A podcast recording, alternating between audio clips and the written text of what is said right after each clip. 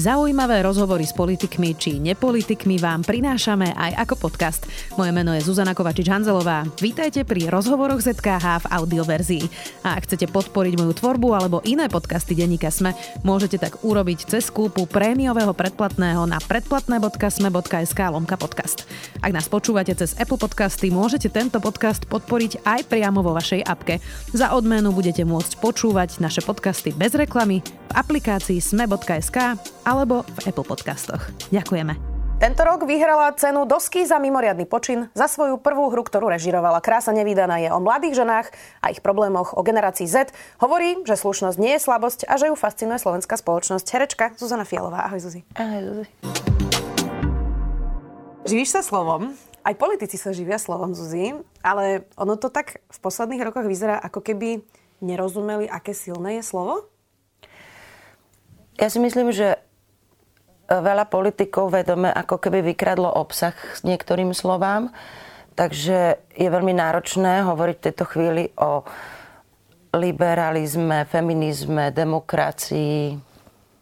Že to stratilo význam? Konzervativizme. Mhm. Stratilo to pôvodný obsah a je nahrádzaný obsahom, ktorý vyhovuje skôr ako keby takému nepriateľskému naladeniu. A preto som vedome tam dala aj slovo konzervativ, konzervativizmus, lebo aj ten podľa mňa strátil pôvodný výraz. A myslím si, že sa so slovami vo všeobecnosti na Slovensku zaobchádza veľmi necivilizovaným spôsobom. Hmm. Inak bude to teraz 30 rokov Slovenskej republiky a ono to tak vyzerá, že stále po tých 30 rokoch nemáme hrdosť, stále nemáme pamäť, stále sa zhadzujeme, Stále sa bičujeme. Prečo? No, pretože to, tá intelektuálna časť Slovenska tá prešla teraz do nejakého defetizmu zvláštneho. Asi možno preto, že sme si predstavovali e, inú spoločnosť po toľkých rokoch, ako keby samostatného Slovenska. A zdá sa nám to dlho a zdá sa nám, že ten výsledok je slabý a berieme si to ako každý slušný človek trošku aj v takej kolektívnej vine aj za svoju vinu. Mm, ty si ako spomínaš vlastne na to rozdelenie Československa pred 30 rokmi? Ty si bola ktorý tábor? Rozdelenie, zostať spolu? Tak ja som bola skôr tábor akože Václav Havel ako Vladimír Meč v tomto.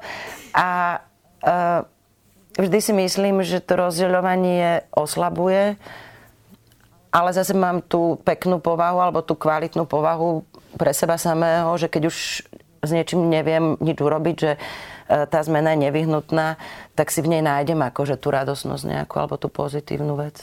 Ono 30 rokov to už je vlastne dospelý, zastabilizovaný človek v 30 alebo teda možno by mohol byť, e, ktorý by zväčša mal vedieť, že čo už tak približne chce. Vieme, čo chceme na Slovensku? Áno, tak ale akože ľudský život je kratší ako život spoločnosti, tak e, naozaj to berme ako tie psie roky možno, že že my sme ten pes v tomto prípade a tá spoločnosť má právo ešte si stále hovoriť, čo je v puberte. Ty si pre Denigen povedala, tak ako slušnosť nie je slabosť, agresia nie je sila, optimizmus, nie je naivita. Nie je ale dnes tá slušnosť slabosť, lebo trocha to vyzerá, že tá agresia to teraz valcuje.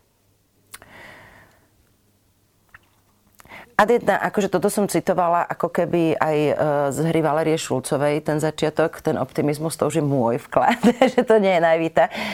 A e, ja nemám ten pocit, že agresivita valcuje. Nie. E, možno, že v nejakom priestore internetovom, nejakom pokiaľ akože človek ho príliš vníma, alebo príliš, príliš sa ním nechá pohltiť, v mojom živote, a to teda dosť veľa cestujem po Slovensku, lebo od Sniny po Veľký Krtíš, ako keby posledný rok veľmi veľa mám výjazdov a mám pocit práve, že mimoriadnej láskavosti a slušnosti v osobnom kontakte. A to ja som sa trošku bála, akože vychádzať zo z Bratislavy kedysi. A zistila som, že naopak, že toľko proste príjemných ľudí, čo stretávam a milých a láskavých, aj s úplne opačnými názormi, ako mám ja, v osobnom kontakte nie, že nie sú agresívni, práve, že sú veľmi príjemní. Mm. Ja som bola minulý týždeň v zrekonštruovanej Slovenskej národnej galérii mm. a bola som z toho veľmi šťastná, že niečo také sa konečne podarilo na Slovensku. A všetko je tam tak, ako by to malo byť. Poprvýkrát to nie je tak, že chodíš a povieš si, že mm, tak aspoň niečo, aspoň nejako to dopadlo, nevadí. Um, tak um, konečne kultúra dostala nejakú krásnu vec? Áno, ale trvalo to teda hrozne veľa rokov a ja, ja s mojim, ako keby s mojou nedočkavosťou v týchto veciach a s mojim proste zanietením pre verejný priestor, pretože si myslím, že verejný priestor um, aj verbálny, ale aj, aj, aj vizuálny nesmierne kultivuje spoločnosť, nesmierne napomáha tomu, aby sme sa chceli tomu priestoru ako keby pripodobať a byť tiež taký pekný a kultivovaný. Takže môj, mám svoj sen.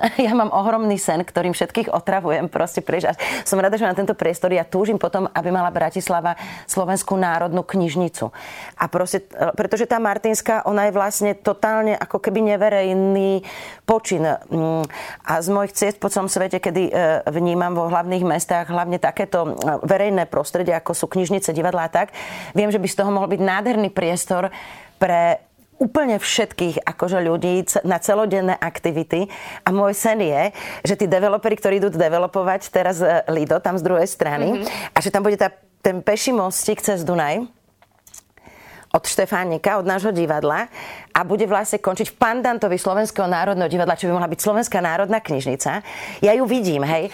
Ona je, ona má normálne akože tvár také kvapky proste, ktorá má také prierezy, cez ktoré rastú stromy a sú tam proste lehátka, ležania, je tam mini zoo, kde sú knihy o zvieratách, je tam mini botanická záhrada, kde sú knihy o prírode, herci z národného, ktorí práve napríklad v tej sezóne mm, nemôžu veľa hrať, alebo nechcú veľa hrať, tam čítajú deťom knihy, robia sa tam proste predstavenia, že sú tam výstavy a performance. A Ježiš, to je tak krásny priestor. No, tak áno. Toto je super, že už máme galériu, ček. A poďme teraz proste robiť... Je tam inak aj knižnica.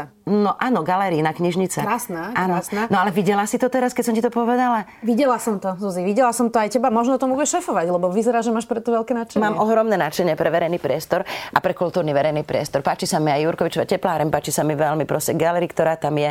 Páčia sa mi veci, ktoré tu vznikajú. Akože vidím veľký potenciál v tej Bratislave. Ohromný. No a toto bol taký impuls, že už nepodlezieme tú laťku, že takto budú vyzerať e, verejné budovy, akože viem, že to trvalo dlho, ale je dobré, že sa to udialo. Takže... Ale tu sa nestávajú verejné budovy, keď si to všimneš. Akože mhm. my, my nestaviame verejné budovy z nejakého dôvodu. To, toto nemám celkom preskúmané, že prečo. Ja si Ale ja si, vieš, ja si myslím... som o tom s Jurajom Benetínom rozhovor a on hovoril, že, uh, že, že nemajú k tomu ani tí politici vzťah k architektúre. Ale oni, mm, takto, na Slovensku sú politici ľudia, ktorí sa nehambia za to, že sú obmedzení. Proste každý normálny súdny človek, ktorý sa trošku akože uh, má takú že seba kontrolu, si povie, že fúha, ja nemám asi na tú politiku Hej? A preto tam ani nejdu. A potom ľudia, ktorí majú pocit, že môžu čokoľvek a vôbec vlastne seba sami e, nevidia reálnym pohľadom, tak tí do tej politiky idú, lebo nemajú hambu. No tak samozrejme, že nemajú proste vzťah k kultúre, nemajú vzťah k verejnému priestoru k školstvu, k vzdelaniu, proste k nejakým takýmto veciam, ktoré, ktoré sa netýkajú nejakej motorie alebo niečomu takému rurálnejšiemu, alebo po prípade teda akože náboženstvu. Alebo peňazí. Um, ja som to spomínala na začiatok. Uh, ty si vyhrala cenu dosky oh. za svoju réžiu krásy nevydanej. V čom je iné režirovať a v čom hrať? Takto dostali sme ju všetci ako autorský počin. A v čom je to iné? Je to oslobodzujúce veľmi mm, pre mňa, že nemusím byť účinkujúci. Že je jedno, ako vyzerám, keď prídem do práce, že vlastne ide o môj mozog a to, čo môj mozog akože vidí a cíti. A nemusím sa limitovať. Ja napríklad radšej dávam rozhovory, keď nie som snímaná na kameru, mm. viem sa lepšie sústrediť, pretože ako interpret proste stále nejakým spôsobom mi beží na pozadí, ako keby to, že áno, som snímaná. Takže mňa to vyrušuje. A toto bolo perfektné v tom, že ja som mohla iba byť akože naozaj mm, v hlave a dávať veci von rovno z hlavy a oni vznikali pred mojimi očami. Tá krása nevydaná je hra vlastne mladých žien na aktuálne témy, je tam sexuálne násilie, sociálne siete, seba poškodzovanie. A ona bola aj taká trochu depresívna táto hra, keď som ja na ňu bola. A, a respektíve boli to ťažké témy, na tom sa asi zhodneme. Ale ty si optimistka, tak mm, čo pozitívne si môže divák zobrať z tých ťažkých tém, ktoré tam vidí? Mne sa to práve zdá strašne vtipné. akože, a naskôr som to koncipovala tak, aby vlastne na začiatku hry bolo 5 dievčat, ktoré rozprávajú veci, ako keby tam nikto nebol v miestnosti. Úplný začiatok, taký snový. Potom vlastne prichádzame k časti, kedy ideme cez stereotypizáciu žien od úplného narodenia, odkedy sa narodí dievčatko, čo všetko počúva. A stereotypy, to je moja veľká téma, akože verbálne stereotypy, hej, a ako nás veľmi definujú, ovplyvňujú, zraňujú a poškodzujú už vo veku, kedy sa ešte vôbec nevieme brániť, pretože sa ešte len učíme reč a zároveň s rečou sa učíme o sebe myslieť v, stereo, v stereotypoch, lebo nám to vnúcujú dokonca naši najbližší, častokrát nevedomky, hej? Lebo stereotypy vychádzajú z toho, že vlastne nerozmýšľame nad tým, čo rozprávame. Potom prechádzame k trom veľmi silným osobným príbehom. Áno, toto je veľmi e, ťažká časť tej hry, akože pre diváka, ale nás je vizuálne koncipovaná tak, že tie dievčatá už vo svojej akože ženskej podobe, dospelých žien v podstate, okolo tých 20 rokov, sedia na detských stoličôčkach, proste, ktoré sú neproporčné a pijú z malinkých šáločiek a za nimi je obrovská stena z mikrovlniek. Proste to je svet, ktorých čaká svet povinnosti, kedy stále cinkajú deadliny, termíny a starosti. Hej. Tu je ešte ten detský svet tej fantázie, kedy sa hráme na to, ako pijeme spolu čajík a robíme si koláčiky. Medzi tým sú tie veľké tela vtesnané do tých malinkých, ako keby z ktorých vyšli uh, stoličôček. A ono to vlastne, uh, tá perspektíva toho celého by to mala ako keby umelecky zľahčovať. Ale teraz, keď to hovorím, tak vlastne to ešte viac zosiluje tú úzkosť toho, čo rozprávajú tie príbehy, lebo oni sa vlastne v tomto veku prvýkrát stretávajú s fyzickým sexuálnym násilím a e, naozaj ako keby mm, s potvrdzovaním svojho tela, aký k nemu nadobúdajú vzťah. No a veď potom je switch veľký. Je. A v tom switchi vlastne už začína humor. A tam toto dáva vlastne ako keby recept na to, ako sa vyrovnať s traumou, Hej? Že je to vlastne aj hnev, veľmi prirodzený hnev, ktorý musí nastať, ale nie je otočený voči sebe. Ale naozaj pomenovaním toho, že hnevám sa, hnevám sa na túto spoločnosť, hnevám sa kľudne na svoju mamu, hnevám sa kľudne na církev, hnevám sa na každého, kto, mi, kto ma dostal do tejto situácie. Potom je tam vlastne irónia a humor v stand-upoch, proste v repe, vedie tam veľmi súčasná vec, je tam proste rap a vlastne pomenúvanie toho problému a dokonca konfrontácia s tým, kto mi ubližuje a vlastne to ide až do úplného, úplného katarzného momentu, kedy každé to dievča povie, že ja som svoja najobľúbenejšia osoba. Čo teda tým sme začali celé to skúšobné obdobie, pretože ja som to začala skúšať na biely papier s jednou ceruskou. My sme nemali hru napísanú a prvá otázka bola, že máš sa rada, akože takto, keď sme tam sedeli. A že nie, nie, nie, nie, nie, šestkrát padlo nie. A hovorím si, fúha, tak my máme dosť o čom hrať. Nie, keď my a ty sa máš rada, Zuzi? Áno, veľmi. A trvalo ti to dostať sa tam? Uh-uh. Ja sa mám rada. A v čom to je? Mm, lebo toto veľa žien hovorí, že nemá rádo svoje telo. Áno. Alebo seba. A zase aj muži podľa mňa tým prechádzajú. Ano. V podstate celá, celá ako ľudské bytie. Ano. Takže prečo sa nemáme radi? Lebo prečo ja sa tiež mám rada napríklad, ano. ale vnímam, že toto je problém. No, tam vychádza to z tých stereotypov. Proste keď od malička počúvame o sebe, že uh, si zlý, alebo napríklad, čo si myslíš, že na teba čaká svet, že ty zmeníš svet, čo si myslíš, že pre teba príde princ na bielom koni. To sú úplne pre malinké dievčatka, potom pre chlapcov, chlapi neplačú, bla bla bla, tie stereotypy. Veď uh, s prepačným verejný narratív proste o, o, ľudských bytostiach je veľmi nepríjemný. Politický narratív je veľmi nepríjemný. E, ten verejný priestor je zahlušený tým, že my sa nemáme mať rádi proste. Ja teraz hovorím konkrétne o ženách, lebo mužskú túto celú linku som ešte, ne, ešte takto nespracovala, takže tam nemám až toľko ako keby informácií. Narratív vlastne o našich e, telách ako iba materniciach, napríklad narratív o o znásilnených ženách, ktorý je vlastne pomenovaný veľmi vecným slovníkom nejakých supov, čo na tom zbierajú politické body proste. A to všetko v nás, keď si nedávame pozor, vyvoláva pocit, eh, že sme zbytoční, zlí, neviem, ak zlé, škaredé, eh, keď nerodíme, sme vlastne nepotrebné, keď nestíhame, sme... No pomôž mi nejaké slovo nájsť povinnosti, nedostatočné. Áno, a toto nám stále beží v hlavách, Jasne. lebo to počúvame. A málo kto je tak vlastne strašne drzý, ako ty, alebo, ty. alebo ja, že okamžite sa mu to nezdá.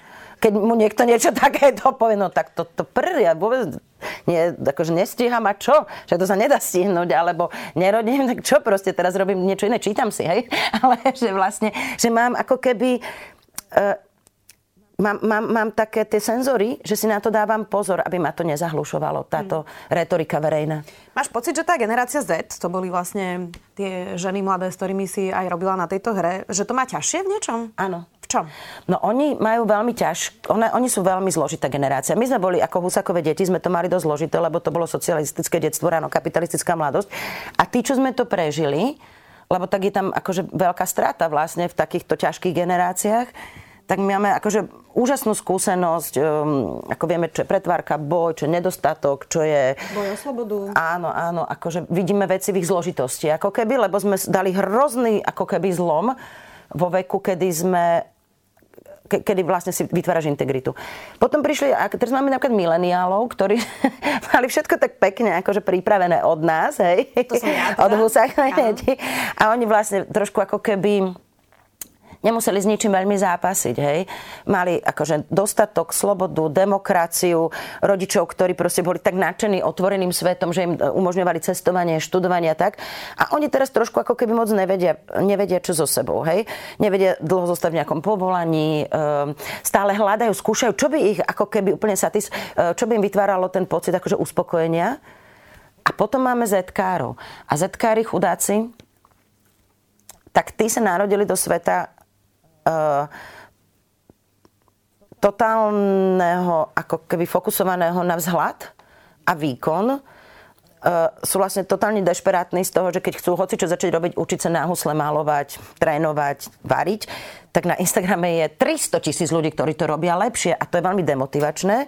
Do toho prišla pandémia a vlastne vo veku, kedy oni sa biologicky boli nastavení tak, aby si vytvárali vzťahy, a vlastne sami seba v, vo spoločnosti svojich rovesníkov zostali sami zatvorení a to naozaj nejde cez um, web. A do toho prišla vojna.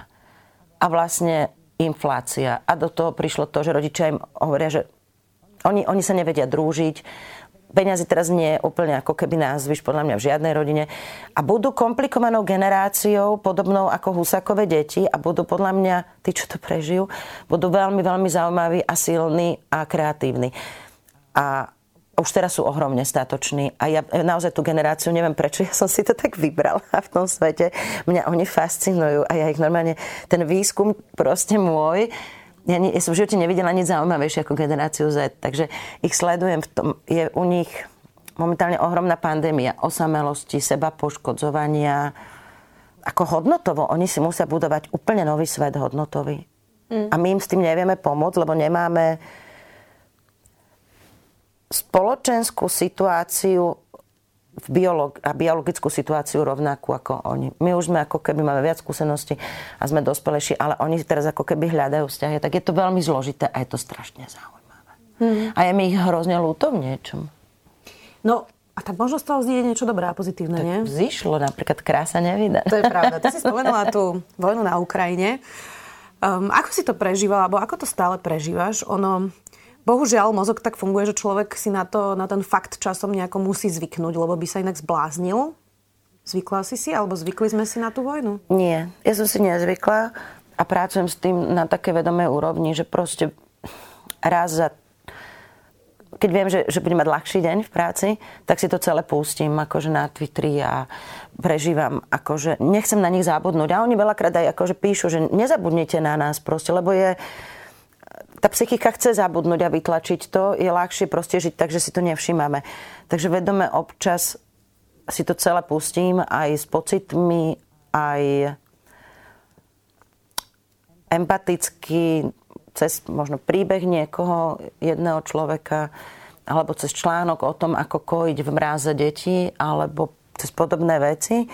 Pretože som sa na to raz vyprdla, na dlhšiu dobu, asi na 3 týždne som to mala veľa. A išla som hrať predstavenie 24, ktoré hráme o Ukrajine.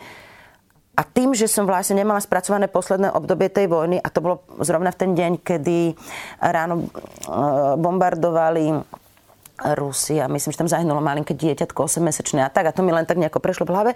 A zrazu sme začali hrať a po prvých vetách ma to tak zasiahlo, lebo na tom javisku je všetko o mnoho silnejšie, ma to tak zasiahlo, že my sme hrali veľmi neprofesionálne, pretože proste cítiť to mal divák a, a čím my hráme vecnejšie tie veci, tak ako tí Ukrajinci o tom hovoria častokrát už úplne vecne, tak o to je to silnejšie pre diváka. A ako sme boli nepripravení práve týmto, tak zrazu sme my mali priškrtené hlasy a, a, a zrýchlený dých a že toto sa proste nemôže stávať, že musíme si obnovať stále a stále a stále tie, tú trauma, tie pocity a prechádzať tým proste, aby sme to nerobili na javisku. Takže musíš... robím to vedome. A musíš byť stále profesionálna, aj keď hráš, nie je to vlastne pekné, že vidno, že tým hercom to nie je jedno a že to tiež prežívajú? To je dobrá otázka. No, keď ten divák platí, tak mám pocit, že by som mala byť profesionálna. Že, vieš, ja som v robote. Ale Musíš toho... ty byť profesionálna, Musím. keď so mnou robíš rozhovor. Ale s Romanom samotným som sa rozplakala napríklad, keď som robila rozhovor, že vlastne niekedy je taký moment, keď to človek pustí a možno to je aj pre toho diváka pekný zážitok, nie? Ono sa to stáva, ale nie je dobre, keď celé predstavenie to trvá, lebo potom ten divák nadobudne pocit, že by nám mal pomôcť. Rozumiem. No, e, e, aj v Slovenskom národnom divadle nastali nejaké e, zmeny. Odchádza Zdena Studenková, tvoja dlhoročná kolegyňa, ktorá hovorí, že stratila motiváciu, ktorá je kľúčová pre herectvo. Ty si na tom ako? Máš stále motiváciu hrať? Mám stále silnejšiu, lebo vieš, on to je záleží od toho, že ako vnímaš to divadlo. Ale ono to nejde porovnávať, pretože um, možno, že keď budem hrať 60 rokov, tak tiež stratím motiváciu, lebo si budem hovoriť, že ja chcem trošku už cestovať a malovať a tak, hej. V tejto chvíli, ale ešte stále vlastne stále, stále mám pocit, že to divadlo má čo povedať a pre mňa je to asi najzaujímavejší priestor v spoločnosti.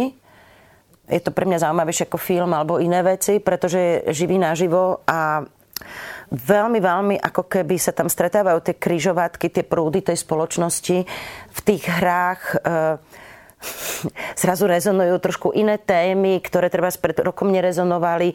Niektoré vety zrazu nadbúdajú rozmer obrovského plagátu svietivého, ktorý vysí nad javiskom. A pred tromi rokmi tá veta zaznievala ako jedna z mnohých. Mm-hmm. A je to proste tak magický priestor, tak živý v interakcii s tými divákmi, kde divák reaguje. Zrazu proste je hrobové ticho na miestach, kde sa predtým ľudia smiali, hej. Uh, keď napríklad v ruských denníkoch Emil Horvát posledný rok hovorí, a Rusko sa už nedá zachrániť. Ja to hovorím vlastne ja. A Emil na to odpovedá, že, že nie je v nás niečo seba deštruktívne, niečo, čo nás núti samých seba ničiť. A to sú, to, to sú vety, ktoré keď sme to premiérovali, to bola jedna z veľa akože veľmi zaujímavých vied o Rusku. Teraz je vypukla a obrovská. A a sú hry, ktoré hráme 10 rokov a oni sa menia ako, ako živé bytosti, ako voda, ako, ako energia. A, a niekedy to zistíme až príchodom diváka, že, že tá hra sa zmenila, lebo divák sa zmenil. My sme sa všetci zmenili. Že nám to ani nepríde, keď to nastupujeme hrať. No, ja neviem si predstaviť, že kde by som cítila väčšiu mágiu ako tam na, na tom javisku. Mm medzi tými ľuďmi živými. No ale to je mm, fakt, že SND je dlhodobo podfinancované, máte nízke platy, extrémne nízke platy, hoci ľudia to často nevedia, myslia si, že vy ste všetci... Dnes mám nižšie ako včera. že ste všetci milionári, to prosto nie je pravda. My sme um, všetci hypotekári. hypotekári.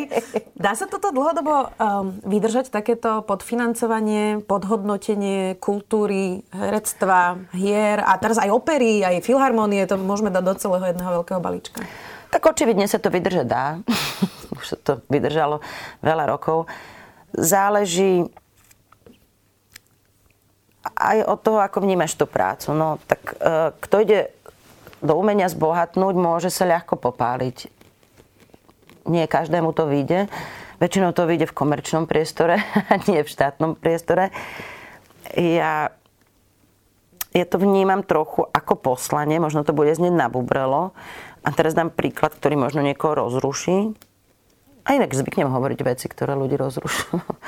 že keď nejaký kňaz verí, verí v to, že má nejaké poslanie a že dokáže ľuďom niečo dávať a pomáhať, tak mu musí byť predsa jedno, či káže pre 50 ľudí v nejakej malej dedinke, alebo teda stojí ako keby vo Vatikáne v tom bielom ruchu. A ja si myslím, že Aj nám by to malo byť častokrát jedno. Ja napríklad akože mám takú zvláštnu vec, ja milujem chodiť hrať do kultúrákov, do tých najzapadlejších kútov Slovenska. Ja to proste milujem. To je, to je taký sviatok a oslava, taký večer proste hrať pre ľudí, ktorí idú do divadla naozaj raz za rok, lebo sme tam my prišli a kúpia si drahý lístok a kúpia si ich aj dva, tri a snažím sa proste hrať možno niekedy oveľa, oveľa lepšie ako v tom Národnom divadle. Takže ja to mám takto a tým pádom Jasné, že má to série proste, keď mi príde tá výplata. V ten deň som taká naštvatá, hej. Niekedy si hovorím, že možno by bolo aj lepšie, keby neprišlo. že by ste robila ako dobrovoľníckú aktivitu. aspoň by som za to mala taký ten dobrý pocit a bolo by to proste aj také verejné, hej. Lebo takto je to proste, že neverejná dobrovoľnícka aktivita. Ale možno, že ja ešte stihnem dožiť, lebo ja mám v úmysle ešte tých 30-40 rokov akože tu dosť robiť oprus, takže možno ešte stihnem dožiť to, že bude adekvátne ohodnotená.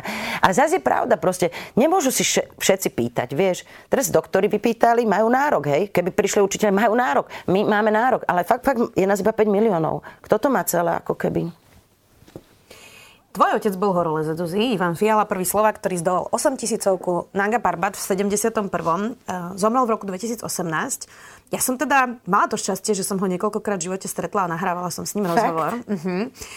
A, a bolo to vždy fantastický zážitok. Um, ovplyvnila tvoj život tá horolezecká vytrvalosť tvojho otca? Veľmi. Toľko vecí, ktoré, ktoré mi porozprával, veľmi súvisia, ako keby aj s mojou robotou, ale vôbec so všetkým. Napríklad akože do tejto hry 24 som vložila vetu od môjho otca, že musíme kráčať tempom najslabšieho. A je to vlastne v rámci Ukrajiny, hej, pretože alebo vlastne je to v situácii, kedy za mnou sedí ako keby znásilnená Ukrajinka.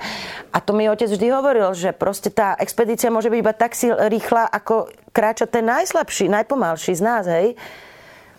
A ja si myslím, že tak by mala fungovať európska civilizácia, že by sme mali kráčať tempom najslabšieho. Potom napríklad môj otec, a na to som veľmi pyšná, je, sú iba dvaja ľudia na Slovensku, v Československu, ktorí získali medzinárodnú cenu Fair Play.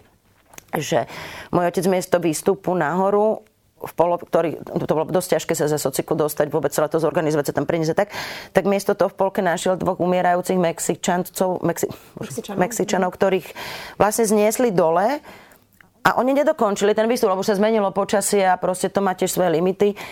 A vrátili sa naspäť a títo dvaja zachránení ľudia napísali do Francúzska, kde sa tá cena udeluje a zrazu o, dva, o rok prišiel môjmu otcovi, že medzinárodná cena Fair Play ocenenie, ktoré si každá dcera určite praje niesť vo svojom DNA proste. To je pekná vec, hej. Lebo veď zase nehovorme, nehovorme si o tom, že, niek- že rodičia dozaj zlyhávajú. tak, Všetci zlyhávajú. Á, niečom zlyhal, ale toto je akože príjma, čo mi odovzdal. Hej. Mali by sme si tu vytrvalo zobrať aj um, my ako Slováci, že prosto občas to tak je, že musíš zísť aj do základného tábora naspäť a musíš to znova vyšlapať, alebo to možno nevyšlapeš a vyšlapeš to až dva mesiace. Alebo to možno vôbec nevyšlapeš. Alebo a čo? vôbec. No, ale zase tam, kde si v tom základnom, tam môžeš zasadiť muškáty okolo seba. Proste všade je ten priestor niečo dosiahnuť. Hej, ja myslím tak, že niekedy nevládzeš, niekedy potrebuješ kyslík, niekedy ti pomôže šerpa, niekedy to dáš aj sám. A, lebo občas to vyzerá tá demokracia na Slovensku, že je tak na kyslíku a už uh, unavenú ju ťahá teda nejaký jeden človek. Um, ale že vlastne to je život, nie? Že občas to je aj na kyslík. No, ja si myslím, že život že, že, že, že neviem prečo, kde sa to v nás usadilo takéto, že má nám byť hrozne dobre stále. Hej? Podľa mňa to tak ako vôbec nemá byť. Napríklad mne dneska úplne náprd od rána. Ale to sú také proste veci, ktoré, ktoré sú normálne. Že normálne je cítiť sa trochu v nepohode. A to sú vynimočné dni, kedy, kedy sa človek cíti dobre. A tá demokracia je sústavný proces. Ako ja som Rada hovorím to, že demokracia je sloveso. To je to, čo nevieme robiť s našim jazykom. Proste nevieme s ním ešte dobre pracovať. Je veľmi mladunky ten slovenský jazyk. Ale demokracia je sloveso. Život je sloveso. A vlastne to činné je niekedy nepríjemné, vieš, myslenie, hej. O, prepáč, môžem toto povedať? Môžeš. V čom je tá demokracia ťažká? Áno. Ja chodím do fitka, mám trénerku Bohovú, Martinku. A človek si povie, že vo fitku nie, iba robíš svaly. My sa veľmi zaujímavé rozprávali. Rozprávala mi, že videla, uh, počúvala nejaký podcast, takého, taký americký podcast, kde Korejčanka, ktorá ušla z Koreji, uh, hovorí o tom, aké je to žiť v demokracii.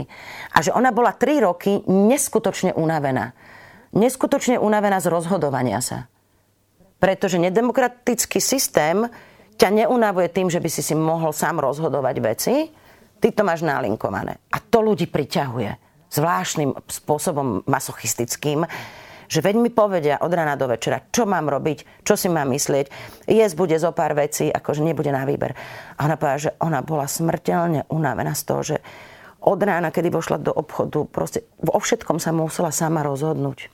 Tak toto je takéto zaujímavé, že demokracia je únavná, ale zase akože podľa mňa je oveľa zábavnejšia ako iné systémy. Tak to sa asi zhodneme. Um, no, keďže ty si optimistka, Zuzi, aký budeme mať rok 2023? Teraz to boli ťažké dva roky. Záver ešte aj so strelbou na Zámockej. Máme tu vojnu, infláciu, všetky tie negatívne veci, ale bude to lepší rok 2023? Neviem. Tak zemetrasenie ešte nebolo? Čo ešte nebolo vlastne? Ale už máme, už máme hrozne veľa zlých vecí za sebou, tak, tak a zvládli sme ich v podstate a sa usmievaš, máš iba herpes, ja sa usmievam, som iba seknutá. Zatiaľ ideme dobre.